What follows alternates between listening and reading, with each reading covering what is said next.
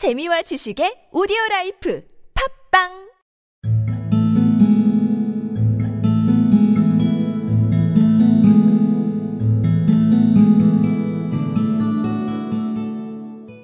Sherlock Holmes stopped in front of it with his head on one side and looked it all over, with his eyes shining brightly between puckered lids. Then he walked slowly up the street and then down again to the corner, still looking keenly at the houses. Finally he returned to the pawnbroker's, and, having thumped vigorously upon the pavement with his stick two or three times, he went up to the door and knocked. It was instantly opened by a bright-looking, clean-shaven young fellow, who asked him to step in. "Thank you," said Holmes. "I only wished to ask you how you would go from here to the Strand." "Third right, fourth left," answered the assistant promptly, closing the door.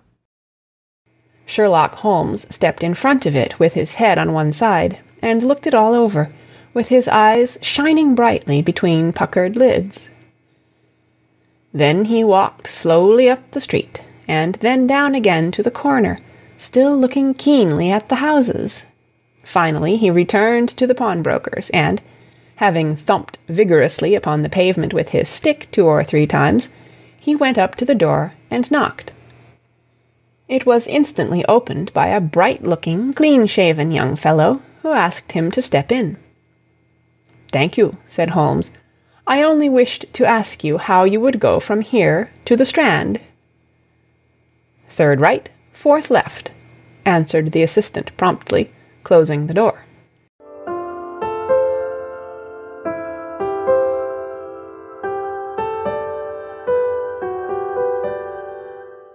Sherlock Holmes stopped in front of it with his head on one side, and looked it all over with his eyes shining brightly between puckered lids. Then he walked slowly up the street, and then down again to the corner, still looking keenly at the houses. Finally he returned to the pawnbroker's, and, having thumped vigorously upon the pavement with his stick two or three times, he went up to the door and knocked. It was instantly opened by a bright-looking, clean-shaven young fellow, who asked him to step in. "Thank you," said Holmes. "I only wished to ask you how you would go from here to the Strand." "Third right and fourth left," answered the assistant promptly, closing the door. Sherlock Holmes stopped in front of it with his head on one side, and looked it all over, with his eyes shining brightly between puckered lids.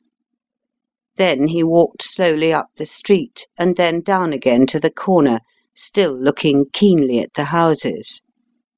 Finally he returned to the pawnbroker's, and having thumped vigorously upon the pavement with his stick two or three times, he went up to the door and knocked.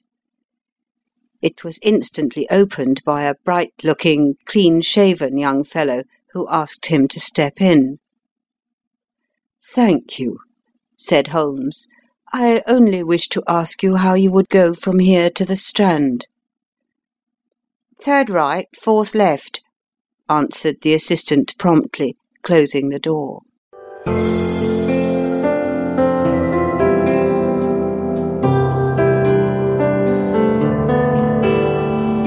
Sherlock Holmes stopped in front of it with his head on one side and looked it all over, with his eyes shining brightly between puckered lids.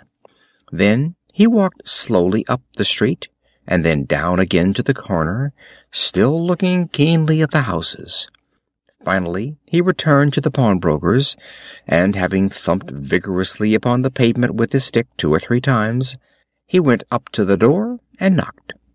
It was instantly opened by a bright-looking, clean-shaven young fellow who asked him to step in. "Thank you," said Holmes. "I only wished to ask you how you would go from here to the Strand." "Third right, fourth left," answered the assistant promptly, closing the door.